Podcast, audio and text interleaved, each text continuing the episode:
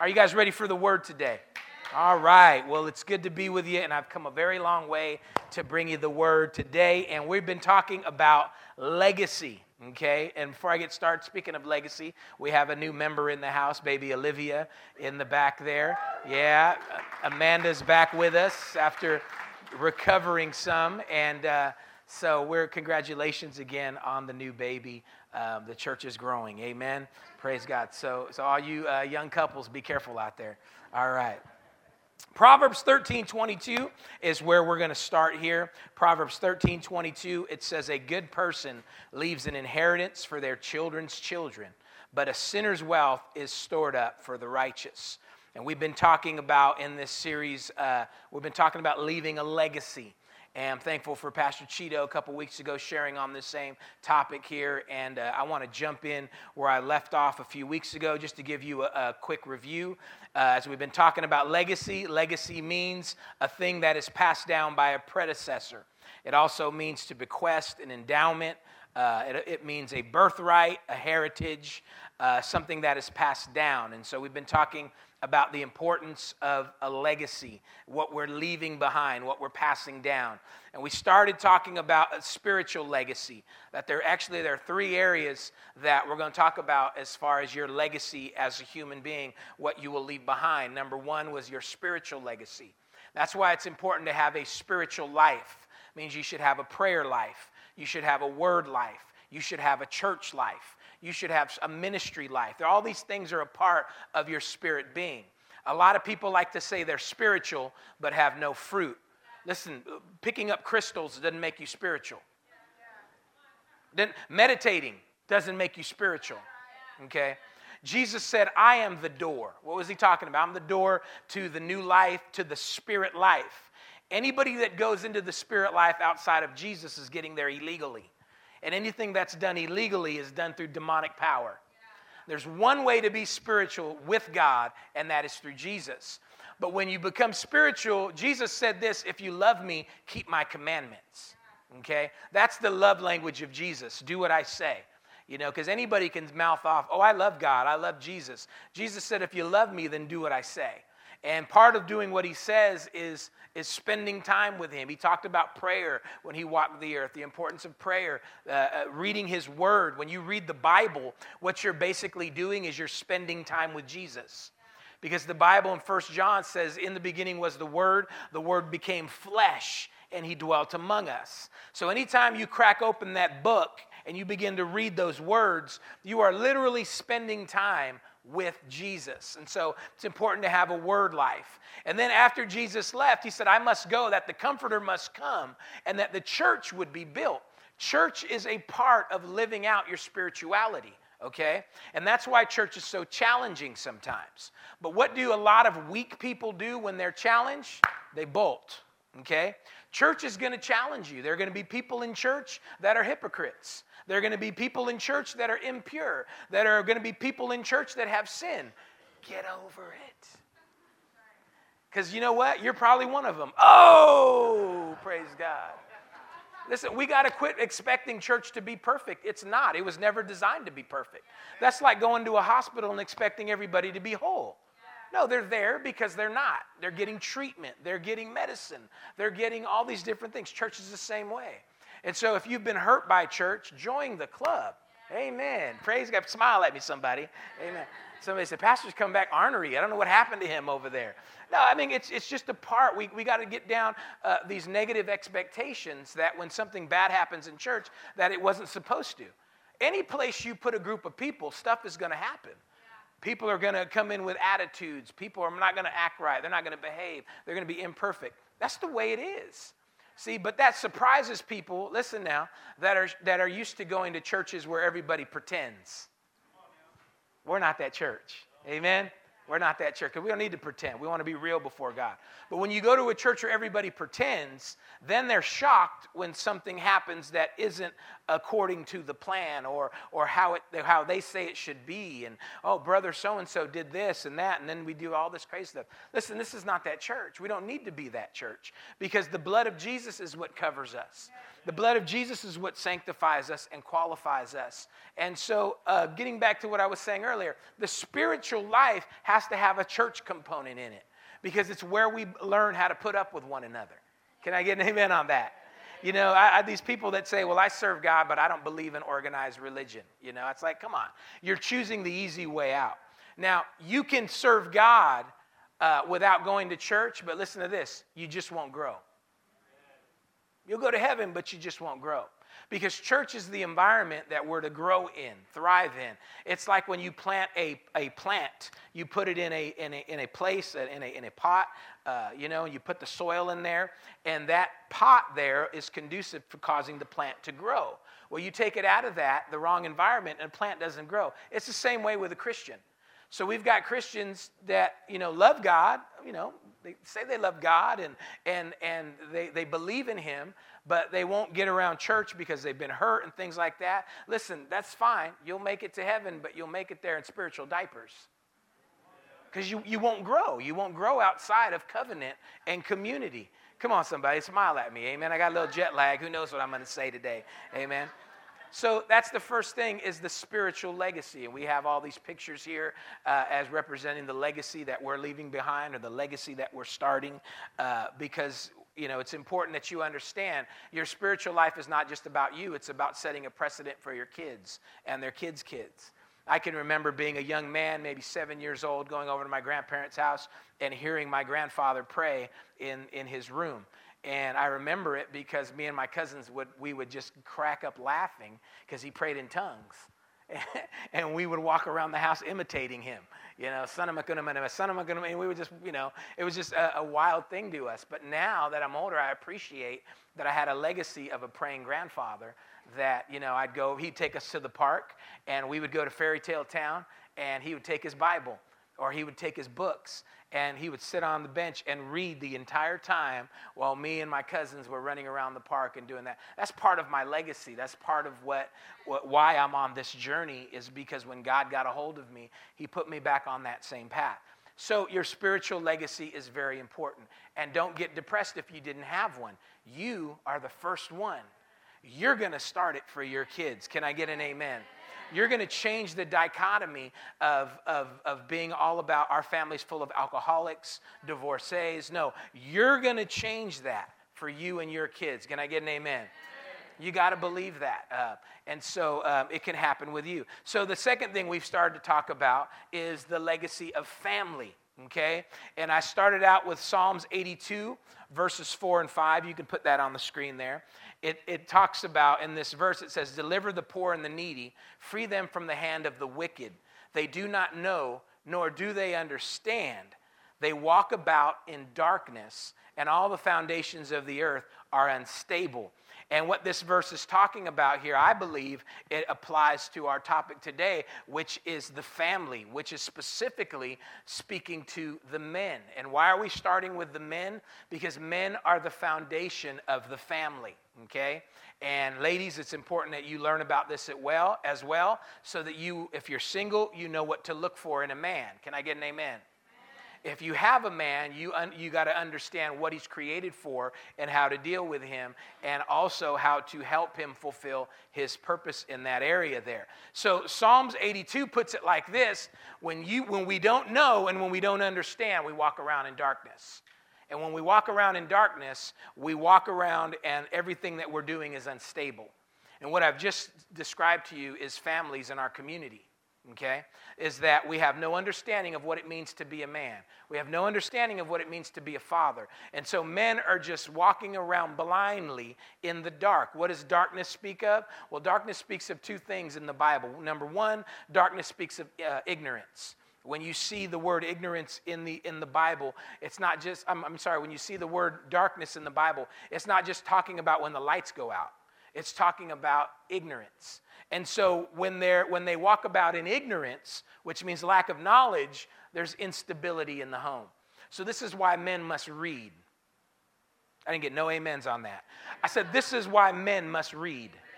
Amen. This is why men must come to church because we've got to always be learning, okay? Because if we're ignorant, everything's unstable. And what are we seeing in America right now? They're projecting that by 2020, uh, 50% of all children in America will be raised without a father. That's the projection right now. Okay, right now it's in the 40s somewhere. And that's not just African American kids and Latino kids. That's going to be across the board Caucasians, Asian, across the board. If you live in America, that is what it's looking like. I call that an unstable foundation in our families. Okay? So if we're going to correct that, we've got to go back to God's word and we start talking about purpose and understanding that purpose comes from the maker of a thing. And you can't know purpose without going to God. You don't go to the thing to find out what it's for. You go to the you go to the person that created the thing. And who created man? Well, Genesis tells us that God created man. And so we must go back to his word to find out what our purpose is. Is this helping anybody so far? So if we don't get this understanding, I don't care how nice you are, how cool you are, you have an unstable family, man, unless you understand what your purpose is. And that's what we've been talking about. So we looked up the word father in the Hebrew language. It comes from the word ab. And that word ab means two things it means source. The first thing it means is source. That means the man that you marry should be somebody that can be a source. Come on, single ladies, amen? He needs to have a job. He needs to be sustainable. Can he be a source of, of good things for your life? Shouldn't be a source of pain, heartache. He shouldn't be somebody that you're supporting. Got no amens on that one, too. Yeah, hitting close to home, I know. It should be somebody that can carry you and help you. I'm not saying he has to make more money than you. Don't make it about monetary things because sometimes in today's in today's uh, uh, day and age, you know, women can make more money than men. So it's not. Don't make it about that. But I'm just talking about is he a source for you? Is he someone that can uh, hold you up? And that's the second word uh, for the word ab in the Hebrew language is sustainer. Somebody that can uphold and sustain you. Okay? So if you're a single woman, you need to be looking for a man that has a fatherhood ability to be a source and a sustainer. Amen? Now, if you're married, look at that husband next to you and say, Be a source and a sustainer. Got all quiet on me. They got some, sure, sure, sure, sure, sure. Now, if you just if you're a man and she said that to you, you shouldn't get mad. You should be a strong amen. Because what we're doing is we're telling you who you are telling you what you are, what you can do. And sometimes the reason men aren't able to do what they're supposed to do is because they don't know that that's in them. Some men have been so beaten down, low self esteem, lack of men in their lives, they want to do right, but they don't believe they can. And so that's where the Word of God comes in and says, No, this is who you are. You are a source, you are a sustainer. And so we see all that. We spent time on that one, and you can get the uh, CD if you, if you missed out on that there. And so I want to jump in here today. Uh, going off of that, what we've talked about with upholder and sustainer, and understand that uh, we're going to jump into Genesis chapter 2 and verse 15 through 23. And we're going to continue to talk about the legacy of family and how important it is that men get in their role. And here's the second part, and that women allow them to get in their role, okay? So I, I got some jet lag on me. So if I say something that upsets you, just say, oh, he's, he, he's got some jet lag today. That's all, that's all it is. I'm going to ride that excuse for about a week, okay? So, um, but I, I'm not trying to upset anybody. And understand, you can do the wrong thing for so long, it becomes normal. Right? Amen? You could live the wrong way for so long, you think it's normal like that. You know, I've told you stories before. I used to, we used to think it was normal to give a dog an old bowl of menudo for, for dinner. Amen? That's how Mexican dogs do. We give it some fideo right there. Whatever we ate, the dog ate, you know? And now you got PetSmart, and they're like, you're going to kill your dog if you do that. You know, and, and Mexican people, we laugh at PetSmart. What do they know, you know? Give them some chile colorado right there for, for dinner, you know? And, and you mess up your pet like that. But you can do that for wrong for so long, you think that's right until somebody comes along and says, No, no, don't do that. You're going to give them worms. They're not going to live long. That's why Mexican dogs are all jacked up. you know I'm not lying. Fur, chunks of fur off of it and stuff. So we need somebody to come and tell us the right way. Amen? Okay, so let's look at Genesis chapter 2, 15 through 23. It says this And the Lord God took the man put him into the Garden of Eden to dress it and to keep it. And the Lord God commanded the man, saying, Of every tree of the garden they may, must, mayest freely eat, but the tree of the knowledge of good and evil, thou shalt not eat of it. For in the day that thou eatest thereof, thou shalt surely die. And the Lord God said, It is not good that man should be alone. I will make him a helpmeet for him. And out of the ground the Lord God formed every beast of the field and every fowl of the air and brought them unto Adam to see what he would call them. That's a powerful thing. We talked about that a few weeks ago. And whatsoever Adam called every living creature, that was the name thereof. Men, you have the ability to call something what it is, and it will be what you call it. So use your words wisely. This was, this was how Adam was created. Adam was created with a divine ability to speak, and things changed. So watch what you call your daughters. Watch what you call your sons. Watch what you call your wife. Watch what you call your life, because what you call a thing is what it will be. Are you catching this today? So that was Adam's ability there. Let's keep reading. Uh, and, and Adam called every living creature that was then named thereof. And Adam gave names to all the cattle, all the fowl of the air, and to every beast of the field. But for Adam there was not found a helpmeet for him. And the Lord God caused a deep sleep to fall upon Adam, and he slept. And he took one of his ribs and closed up the flesh instead thereof. And the rib, which the Lord God had taken from the man, made he a woman and brought her unto the man. And Adam said, This is now bone of my bones, flesh of my flesh. She shall be called Woe, man, because she was taken out of man. Amen? Adam wakes up, he sees a naked woman right there. He says, Whoa, man. Amen? And that's where women get their name. And as you can see, thousands of years later, men are still saying, Whoa, man, okay. Because a woman is a beautiful thing. And, uh, and you need to know that. Women, you don't need to fall under the feminist movement that says you need to be like a man. Eh, wrong. You be you. Be what you've been created to be. Women are beautiful. Women are, women are, are wonderfully made in the image of God. And I've said this many times here before women were the answer to no problems in the world. When God created a perfect world, He looked and said, It's not good. What do you mean it's not good? It's perfect. It's the paradise. He said, There's one problem. And He creates Eve to solve the only problem in a perfect world. So it breaks my heart when I see women running from their femininity and embracing masculinity and trying to be more manly and like a man in the way they talk and, uh, and attitudes. No, no, no. Women, you got to understand you're an answer. You're valuable. You're beautifully and wonderfully made. Embrace that. And if you embrace it, it gets better and better.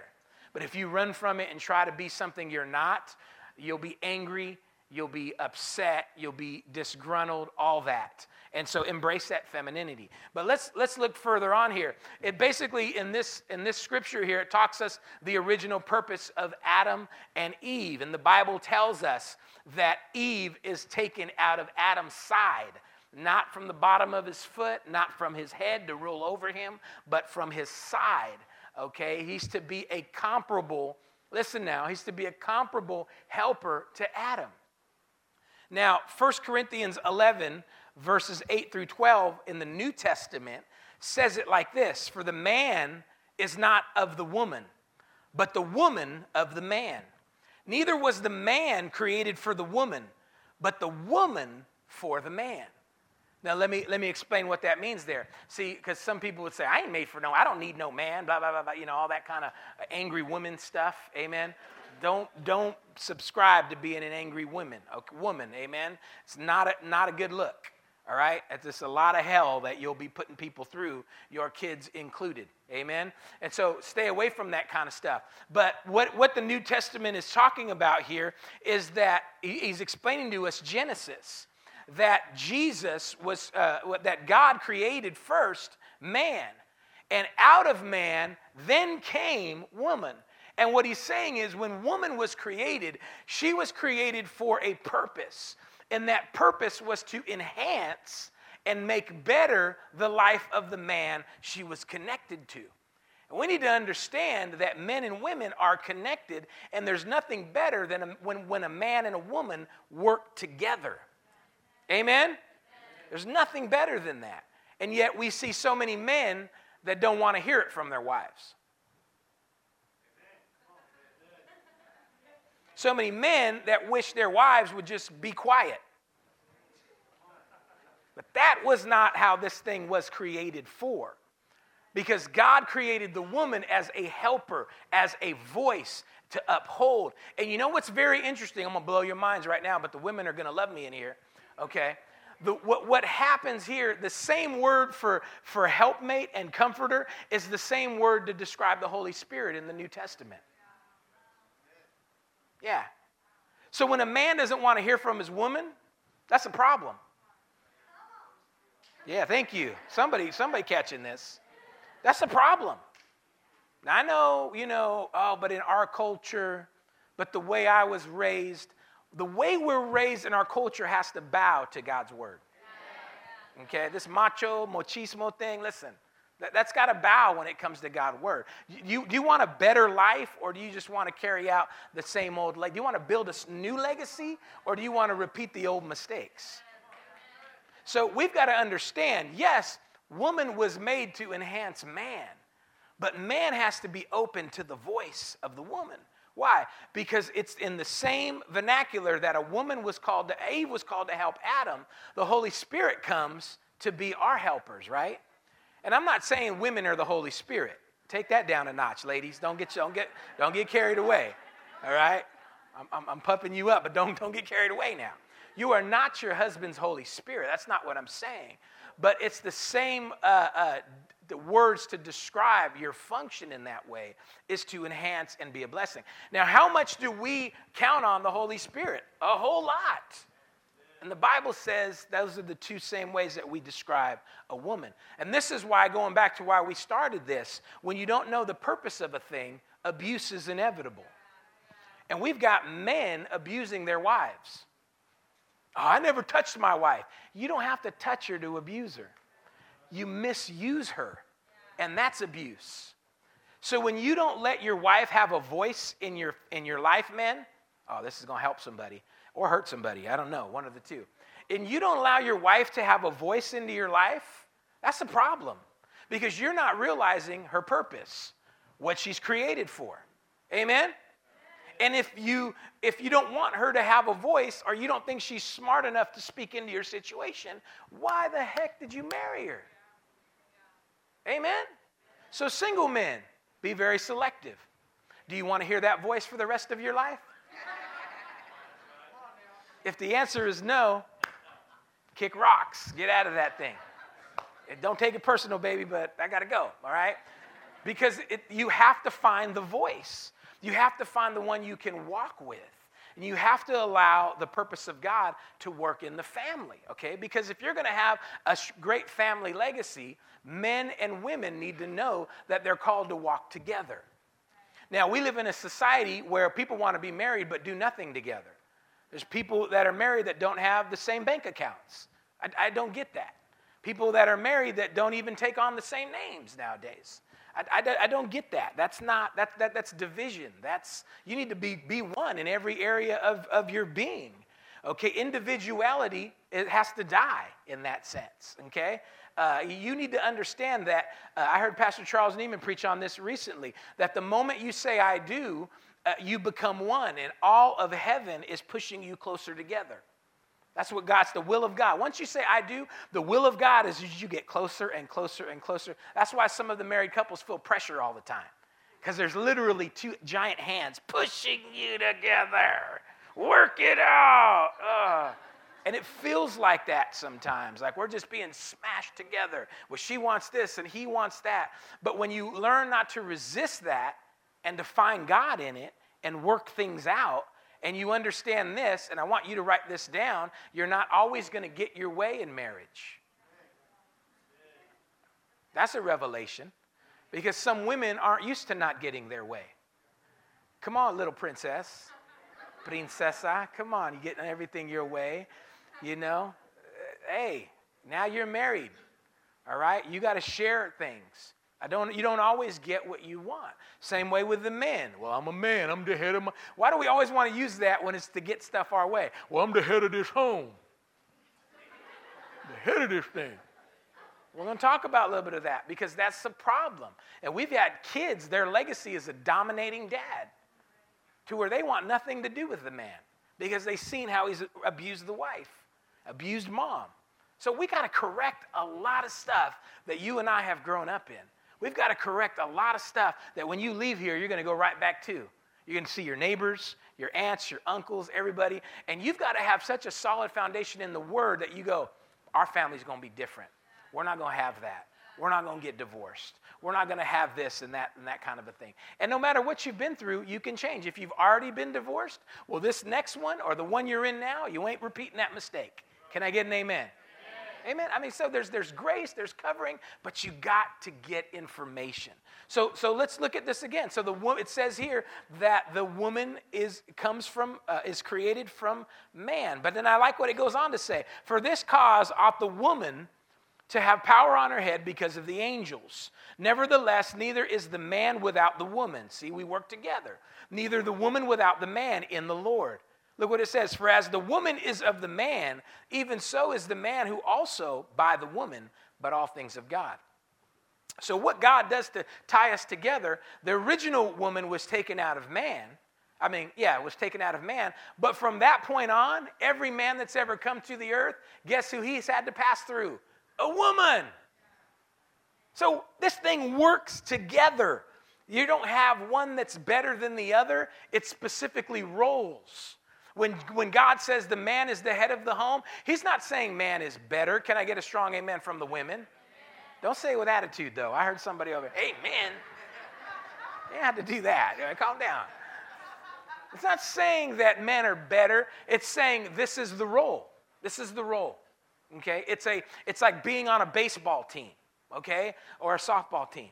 There is a role. A pitcher has a role. He's on the mound throwing the ball every does it make him better? Absolutely not. He plays a role, okay? He's not better than the second baseman or the first baseman. They all have a role to play. And in a relationship of marriage, that role, it, it's a role. It doesn't make you better or less. So when a woman understands that, she doesn't have to feel less than because she's submitting to her husband. I know there's a lot of women today that they, they struggle with that in the marriage vows. Well, I got to submit. Come on now. It's a role. Get mature about this thing. And I think the, the, the, the word submit in today's vernacular has a very negative connotation to it. And that's because we haven't really seen enough true men that can handle the role of a woman submitting to him. Amen? And I think, too, it's because a lot of women don't see many men that they would dare submit themselves to. And so we can't blame them for having a negative, wait a minute, I got to submit. Listen, when you understand those terms and those roles, it, it begins to sit a little better. It basically means that the responsibility is on the man. Okay? So before men, before you get all excited, I'm the head of this home, you better understand what that means. What that means is if that thing goes down, it's on you. That's what it means means you're the head. The buck stops here, baby. You know? That means you are uh, responsible for the family, for the marriage. And in the same way that Adam came, uh, when, when, when Adam and Eve fell, the Bible says that Adam came into the garden, I mean, excuse me, that God came into the garden in the cool of the day and he looked for Adam. He didn't look for Eve, he looked for Adam. Say, Adam, where are you? Adam, what happened here? Now, God knew what happened. He knew Eve ate the fruit, he knew Eve gave it to him, but who was in charge? Not Eve, Adam. And so when it came down to fixing the problem, he didn't go to Eve because Eve was not the responsible party. She may have been the guilty party.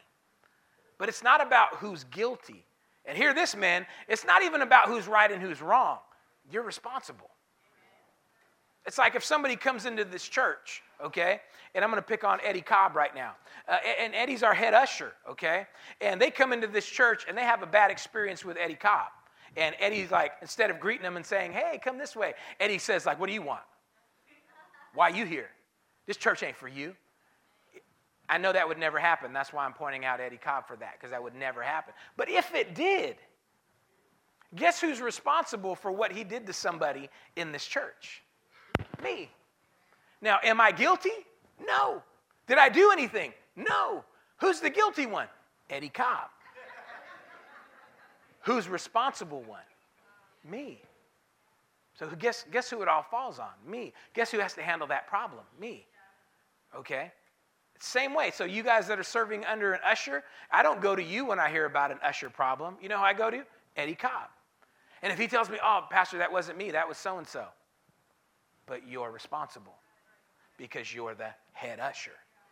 And it works that way on your job.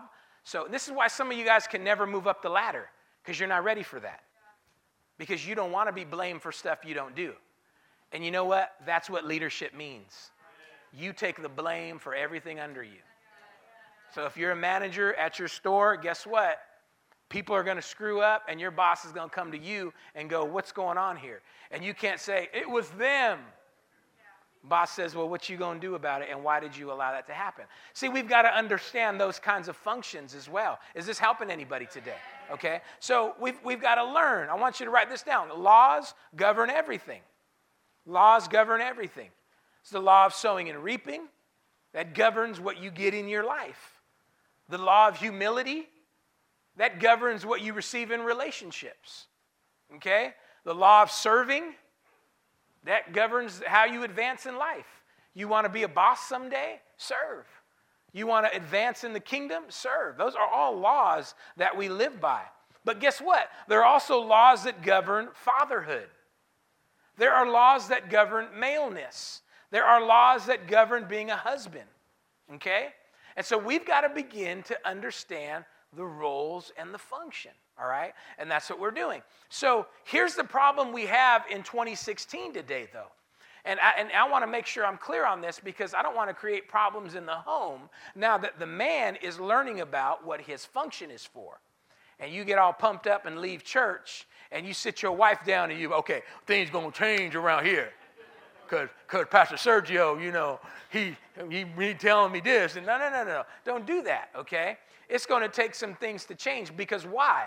Because because of your absence of leadership and the absence of men's leadership in community uh, in, in, as a whole, women have had to take on certain roles. Okay? So here's where we got to begin to look at some things, women. You're not wrong in taking on those roles. You do what you have to do.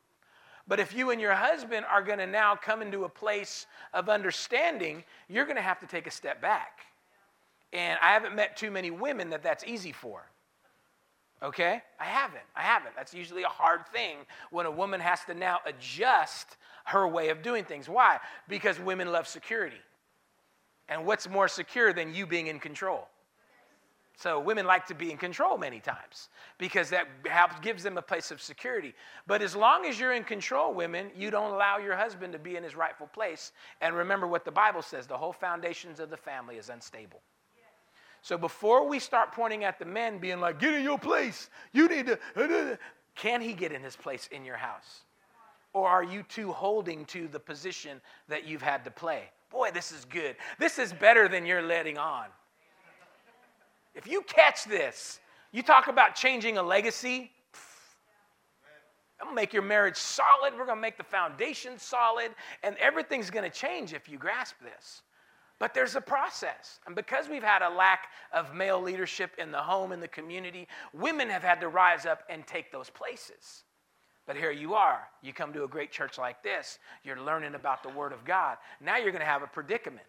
And the predicament is this Do you love God's Word enough to change and build your life around it? Or are you going to make excuses to keep living the way you're living? And then you're going to have the results that happen from not living according to, to the Word of God. So, what this calls, it takes great humility for the man and the women and the woman to change and to communicate and to come to some better functioning roles. Now, this goes beyond just your family. This is how things are in society today. Women have been called upon to do things uh, because men have abdicated their roles. And so now you marry this woman who has had to been the quote unquote man of the house, and now you make her your wife, and she has a real hard time listening to you. She has a real hard time letting you take her place. Well, before we just cast judgment and go, oh, she's a controlling woman, she's this, she's that, you need to take a walk down the path she's had to walk for the past 20 years. See, when I married my wife in the home she uh, grew up in, uh, and, and this is like this for a lot of immigrants, my wife was kind of the caretaker of the home to where because she spoke the best english you know her father being from guatemala spoke some broken english he speaks good he speaks english you know uh, but because of him being there and not being secure anything that went on in that house with a legal thing or a financial thing from the time she was very young she handled it all and Mija, you know, can you call so and so? And anything that had to do with legal stuff, she had to handle that. And so she grows up playing this role in her family as the go to person. That if there's a problem, they don't call mom, they don't call dad, they call big sister, or they call Tina. And even the dad, if he's got an issue with his business, he'll call her. And if she don't have the answer, well, she'll research the problem and find an answer. Okay? That's the role that she was forced to play. Amen? You guys following me? Some of you in this room have had to play that same role for your moms and dads and different things like that. That's great. That's awesome. But then that can become a problem when you get married and God begins to say, that is no longer your role. Your role now, He should be playing that role. And so in the beginning of our marriage, we had to make some changes. And I had to step up to the plate, that in a lot of things I, I wasn't ready for. In my family, my mom handled everything, okay? She balanced the checkbook, she paid the bills, she did the mortgage. To this day, I think if you handed my dad a checkbook, he'd be like, Mio, what's this? I mean, it's just the way it was. I mean, if we went out, I, I, I took my dad with me to uh, Asia this past fall, and it was an awesome experience. But we'd walk into a restaurant and say, Dad, what do you want? I don't know. Your mom orders for me all the time. Didn't even order off a menu. You know what I mean? It's just the way it was, okay? So I come up in that. Mom does everything. She does the books, she finds the deals. We're buying a car, she's doing all that. And many of you from a Hispanic home, you're familiar with that, you understand that. But if I want to build a legacy built on God's word, I got to go to his word. And so we've had to deal with a lot of things and change that. And it took a lot of giving on my part and a lot of giving on her part. Why? Because we love the word, we love God. We want to build a stable family uh, home and we want to do it on God's principles. So, you know what has to happen? Here's the magic word you got to change. You got to change. You got to love God so much that you're willing to change. It doesn't matter how many generations we were like that. We're going to change now and we're going to do this God's way. And when you do, blessing comes into your life faster than anything else because obedience always brings blessing, it brings breakthrough. And some of you are hearing this on purpose because, listen, the, the way your family is set up is not healthy.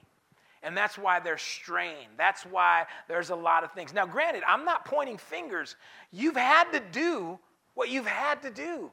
Listen, I get it. This is how society has been. But what I'm trying to tell you is this is even if society is like this, we've got to be willing to change. And so I remember coming, I think I told you this a couple weeks ago. I remember coming to the conclusion that I needed to step up and my pastor challenging me. He said, Who does the who does the finances in your home? And I was like, Well, she does. Isn't that the way it is? He said, No. He started taking me through the word. He says, Do you understand that, you know, the weights, you're a sustainer, you're one that's got to hold this thing up? And here was my excuse, yeah, but she's better with numbers. Now that sounds logical, right? Except what that's really saying is I'm not willing to learn. I'm not willing to learn let her do it you know? And so he challenged me and i went with her and like i said women you you you want there's nothing more secure than when you're in control. What can be scary sometimes is when you let it go. And so we had to have a conversation and i said babe this is what we need to do and this is what i need to do. And and you know and, and she was like are you kidding me? How is this going to happen? And so we went through the word and, and a little bit and talked to our pastors and she's like okay you know i'm willing here it is i'm willing to submit to this I'm willing to submit to this. And I was willing to learn. She was willing to submit. You know what we're both willing to do? Change. Because it wasn't like I was all happy. Yeah, I get to do the finances. It's so cool. I was like, dang.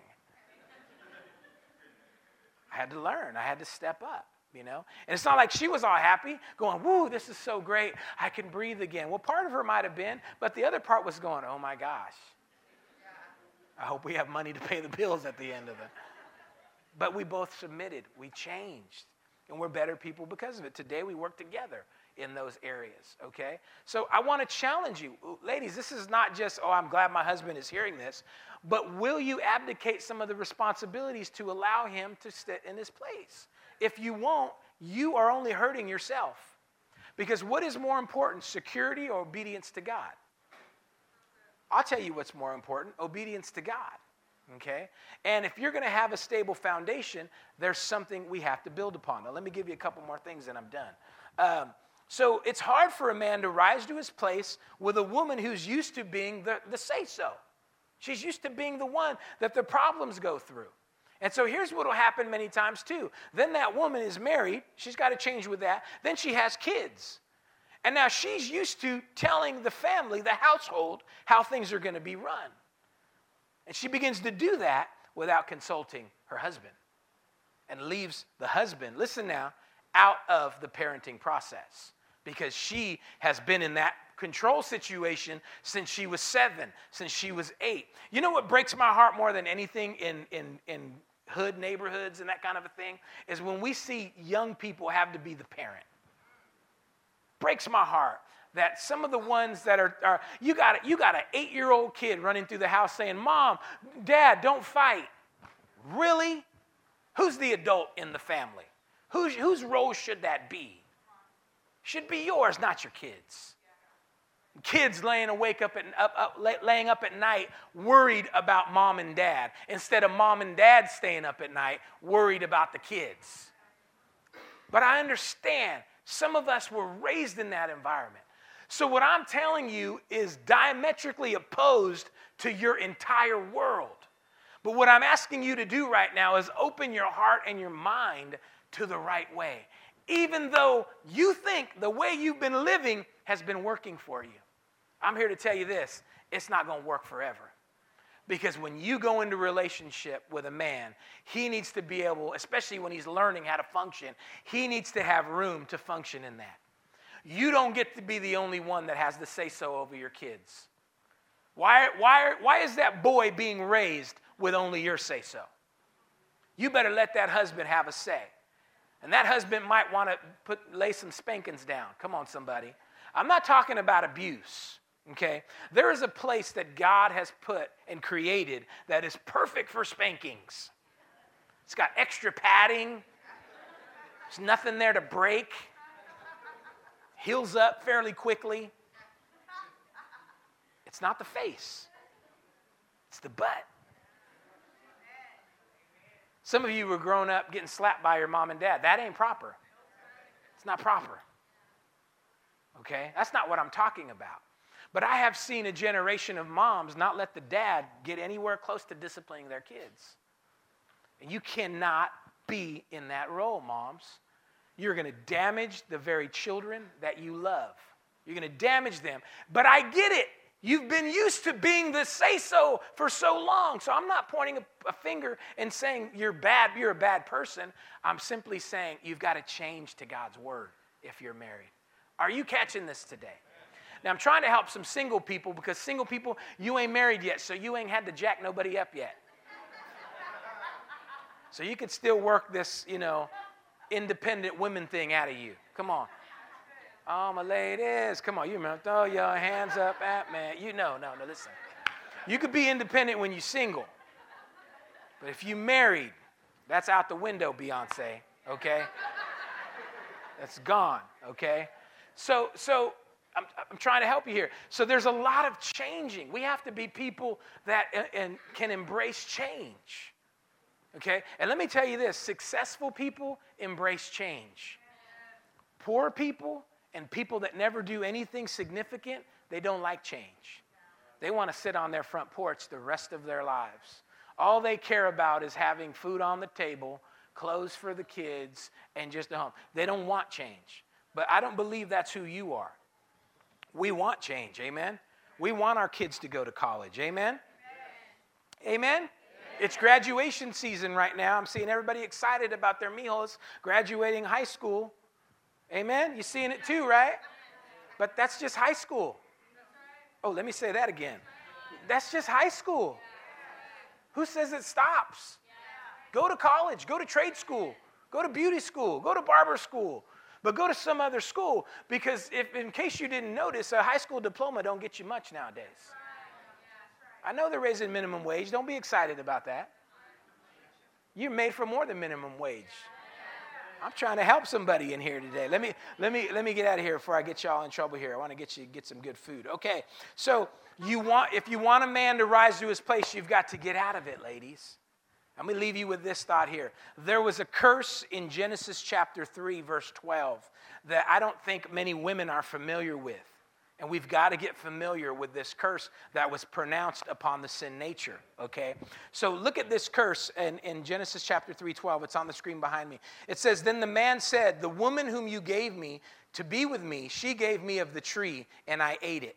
And the Lord God said to the woman, What is this you've done? And the woman says, The serpent deceived me and I ate. So the Lord God said to the serpent, Because you did this, you have, you're accursed more than all cattle, the more than every beast of the field. On your belly you shall go, and you shall eat dust all the days of your life. And I will put enmity between you and the woman Listen to this now. And between your seed and her seed. He shall bruise your heel, your head, and you shall bruise his heel. That's prophetic of Jesus coming later on. And look at this uh, verse now. To the woman he says, I will greatly multiply your sorrow and your conception. In pain you shall bring forth children. So we now see, and anybody that's had a baby, you can thank Eve for that, amen, that it's excruciating pain to bring a baby into the earth. You know that was not originally intent. That's part of the curse. But look at this next part here. And he says, Your desire shall be for your husband, and he shall rule over you. Now, what does that mean? What does that, you gotta stop and ask yourself, well, what does that mean? Now, many theologians believe that that curse means one of two things. And I, to be honest with you, I think it believe, I really think it means both. The first thing that that means when it says it says your desire shall be for your husband, it means this, you shall desire your husband's place. You know what that means? It means uh, the curse uh, uh under the curse women desire the man's position. Boy, if we're not seeing that in our society today. We did, they, they, they want to be like him. I can do anything a man can do. Uh, I can do this. And listen, you got to be careful of that. That's a fallen nature, ladies. It's desiring something that is not yours. You've got to learn to be at peace with who God has created you to be. Allen Iverson's not the answer, you're the answer. And all the men get that one. You're the answer. But I don't want to be the answer, I want to be Him. That is a result of a fallen nature. So when a woman, a godly woman gets married, she's got to crucify that desire. She's got to see that that's the fallen nature. The fallen nature wants to be the head of the home. The fallen nature wants the man's position. But the born again, renewed nature is fine playing the role that God gives her to play. So that's one result of the curse. The second thing that theologians debate about, they say that your desire shall be, it says there, uh, for your husband. They translate to mean that the desire of a woman will always be to have a man. And I believe that to be true too. Because I have seen good, godly women want a man so bad that they settle for a boy. A woman's got a college education, got a career, loves God, serves the Lord, wants a man so bad she'll take anybody that walks by. And it sounds horrible, but you know it and I know it. We've all seen it. And some of us in this room have settled like that. You should have waited. You should have waited till that brother pulled up his pants before you went out on a date with him. But you wanted a man so bad that you was just like, okay, Am I hitting too close to home? I'm trying to help somebody. Because you gotta be a, you've got to be familiar with your fallen nature. You, are you identifying more with your fallen nature or your born again spirit? A fallen nature for a woman always desiring a man. That's why many women will settle for something that's not a man. ain't got no job, ain't got no career, ain't got no vision, got no ambition, doesn't treat you good, hits you, what would allow a woman to be with a man that beats her this fallen condition? I want a man so bad that if he beats me, I'll stay with him. I want a man so bad that if he cheats on me, I'll stay with him. That's a fallen nature. Born again women, that ain't you. When you came to Jesus, that nature was crucified, it was divided from you. Now you have to learn your role in the kingdom. And your role is single women, you don't want a man so bad that you'll take anything. As a born again Christian woman, you, that desire needs to be put at the foot of the cross. You've got to have a standard. You've got to know that the kind of man that I'm created for has to be a sustainer and a source. Boy, I'm helping somebody. He's got to be a sustainer and a source. So, dads, when your little baby girl brings a dude over the house, you've got a right to chase that fool away if he's not a sustainer or a source. And, young lady, dry them tears. You, you don't know him.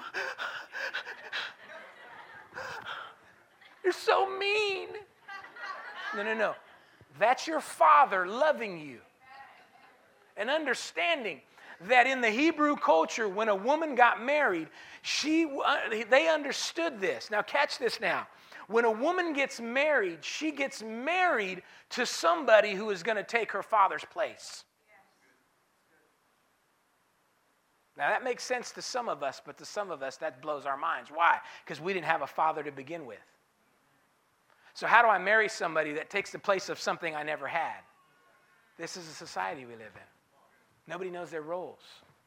Women are marrying guys that aren't dads, but they never had a dad, so they don't know what a dad looks like. So they think because he's male, then he fits the bill. No. See, people, we've got to change a bunch of stuff. We've got to change this whole thing. And, and, and, and, you know, it starts in the home and it starts with the men. Men, you are a reflection of what your, your daughter should marry someday. Are you modeling that? Yeah, you yell at your wife. Do you want somebody to yell at your daughter? Oh, no, ain't no, nobody better to yell at my little princess. Then why do you yell at your wife? Would you want your daughter to bring someone home like you? I know I would. Shoot. but all of us here can't say that. Let's just be honest. We can't say that. Help me on the keyboard here. People are getting antsy. I, I, I, I got more. I got more for you, but I want to just pray right now because the number one thing I feel in the atmosphere is this, guys. This is it. We've got to embrace change. There's a lot of change in every single marriage, in every single single person here. We've got to learn our roles properly. Single people, you need to get this. If you ever plan to get married, young man, you've got to become a sustainer and you've got to be a source. And I understand it might not be your fault. You didn't see that modeled. We all, some of us grew up in houses where mom did everything. No, we've got to change that dichotomy. We've got to change this whole thing. And so we need to embrace change. Let's stand up on our feet this morning.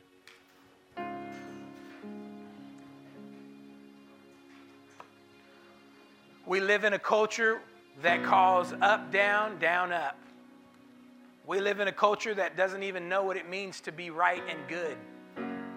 We live in a culture that calls good evil and evil good. That's the, oh, that's the culture we live in. You live right and they criticize you. You live wrong, nobody sweats you. You come to church, they ask, Why do you go to church so much? Nobody asks you how come you go to the bar so much. Nobody asked you how come you go on clubbing every weekend. They didn't ask that. Now that you're in church, what are you doing? You're weird. I'm weird because I'm living right? You're weird. Why don't you get a girlfriend? I'm weird because I'm choosing to hold until I'm married? So that's the culture we live in. And if you're going to have a, a blessed life and leave a legacy, we've got to get free from the, all that ideology. But here's the thing, guys we've got to pray for change in our lives. We've got to embrace change. We've got to say, Lord, I want to learn how to be a man. I want to learn how to be a husband, a dad. And we've got to first admit we don't know and put off of this, this thing that we know everything. Man, we've got to lose that. You don't know everything. Get over it. I did a long time ago. I don't know everything. Be on a quest to learn. But if you're putting this front on like I'm good, I'm straight, you're dumb. you ain't good or straight. You're dumb. Okay? Because we have to have the ability to see that I'm not enough. I need God, I need His Word. I've said this so many times before. Uh, you know, we have, there's this thing in the world if you get counseling, something's wrong. No, if you get counseling, something's right. Because everybody needs help. But we've got to do a lot of changing. So, Father, I just pray over every single person in this congregation today. We want to leave a lasting legacy of family, but we have to embrace change, personal change. Change our minds, change our hearts. Teach us our function as men, as fathers. Teach us our function as wives. Lord, let us embrace change to the degree that we're willing to do whatever we need to do to be more like you want us to be, more that, like you've created us to be. And anything you're asking of us, Lord, is because you want us to have a better life. John 10:10 10, 10 tells us that, Lord. You came to give us a better life than we could ever dream.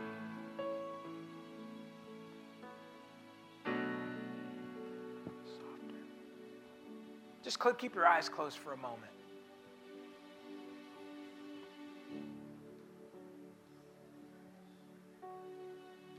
Father, I just thank you right now. Speak to the marriages today, Lord. Let them have conversations. Let them talk about things, Lord, that need to be talked about. Let them see that the most glorious thing on the earth has been a man and a woman work together. Father, let us lay aside the things we want for what you want in our lives. Because what you want is always better for us, better for our kids, Lord, I pray that you bless every person with your word today, Lord God. And as we go, may we be challenged to be more like you. May we be challenged to get into the word, Father. I pray that nothing I said has put anybody in condemnation, only simply has challenged them to search closer in the scriptures, Lord, for greater change. We give you all the glory and the honor. Before I let you go, I just keep your eyes closed, your heads bowed for a moment, just for the sake of privacy. Maybe you're here and you need to get your life right with God. Listen, I want to pray with you before you leave. Maybe it's time for you to finally give your life to Jesus in a personal relationship. You know about God, you know about Jesus, but you've never walked to an altar and said, Jesus, come into my life. Well, this is your Sunday. And there's nothing you got to be ashamed of. God says, if you acknowledge me before man, I'll acknowledge you before heaven. And maybe this is your Sunday. You say, man, I want to get things right with God. I want to start a relationship. If that's you, I just want you to slip up your hand right now. And I'll, I'll just slip up your hand if you're here. Yeah, I see that. Anyone else? Anyone else? Anyone else? Praise God. And if you're raising your hand right now, and the people that are with you, I want you to just come right down to the front so Pastor Cheeto and I, we can pray with you. Give them a good hand clap as they come. That's all right. Sometimes you got to do it a few times. It's all right. Sometimes you got to get back on track. It's all right. God bless you. God bless you. God bless you. Praise God. Let's pray this prayer, and then I'm going to have Pastor Cheeto pray with her and Pastor Norma come and pray with her.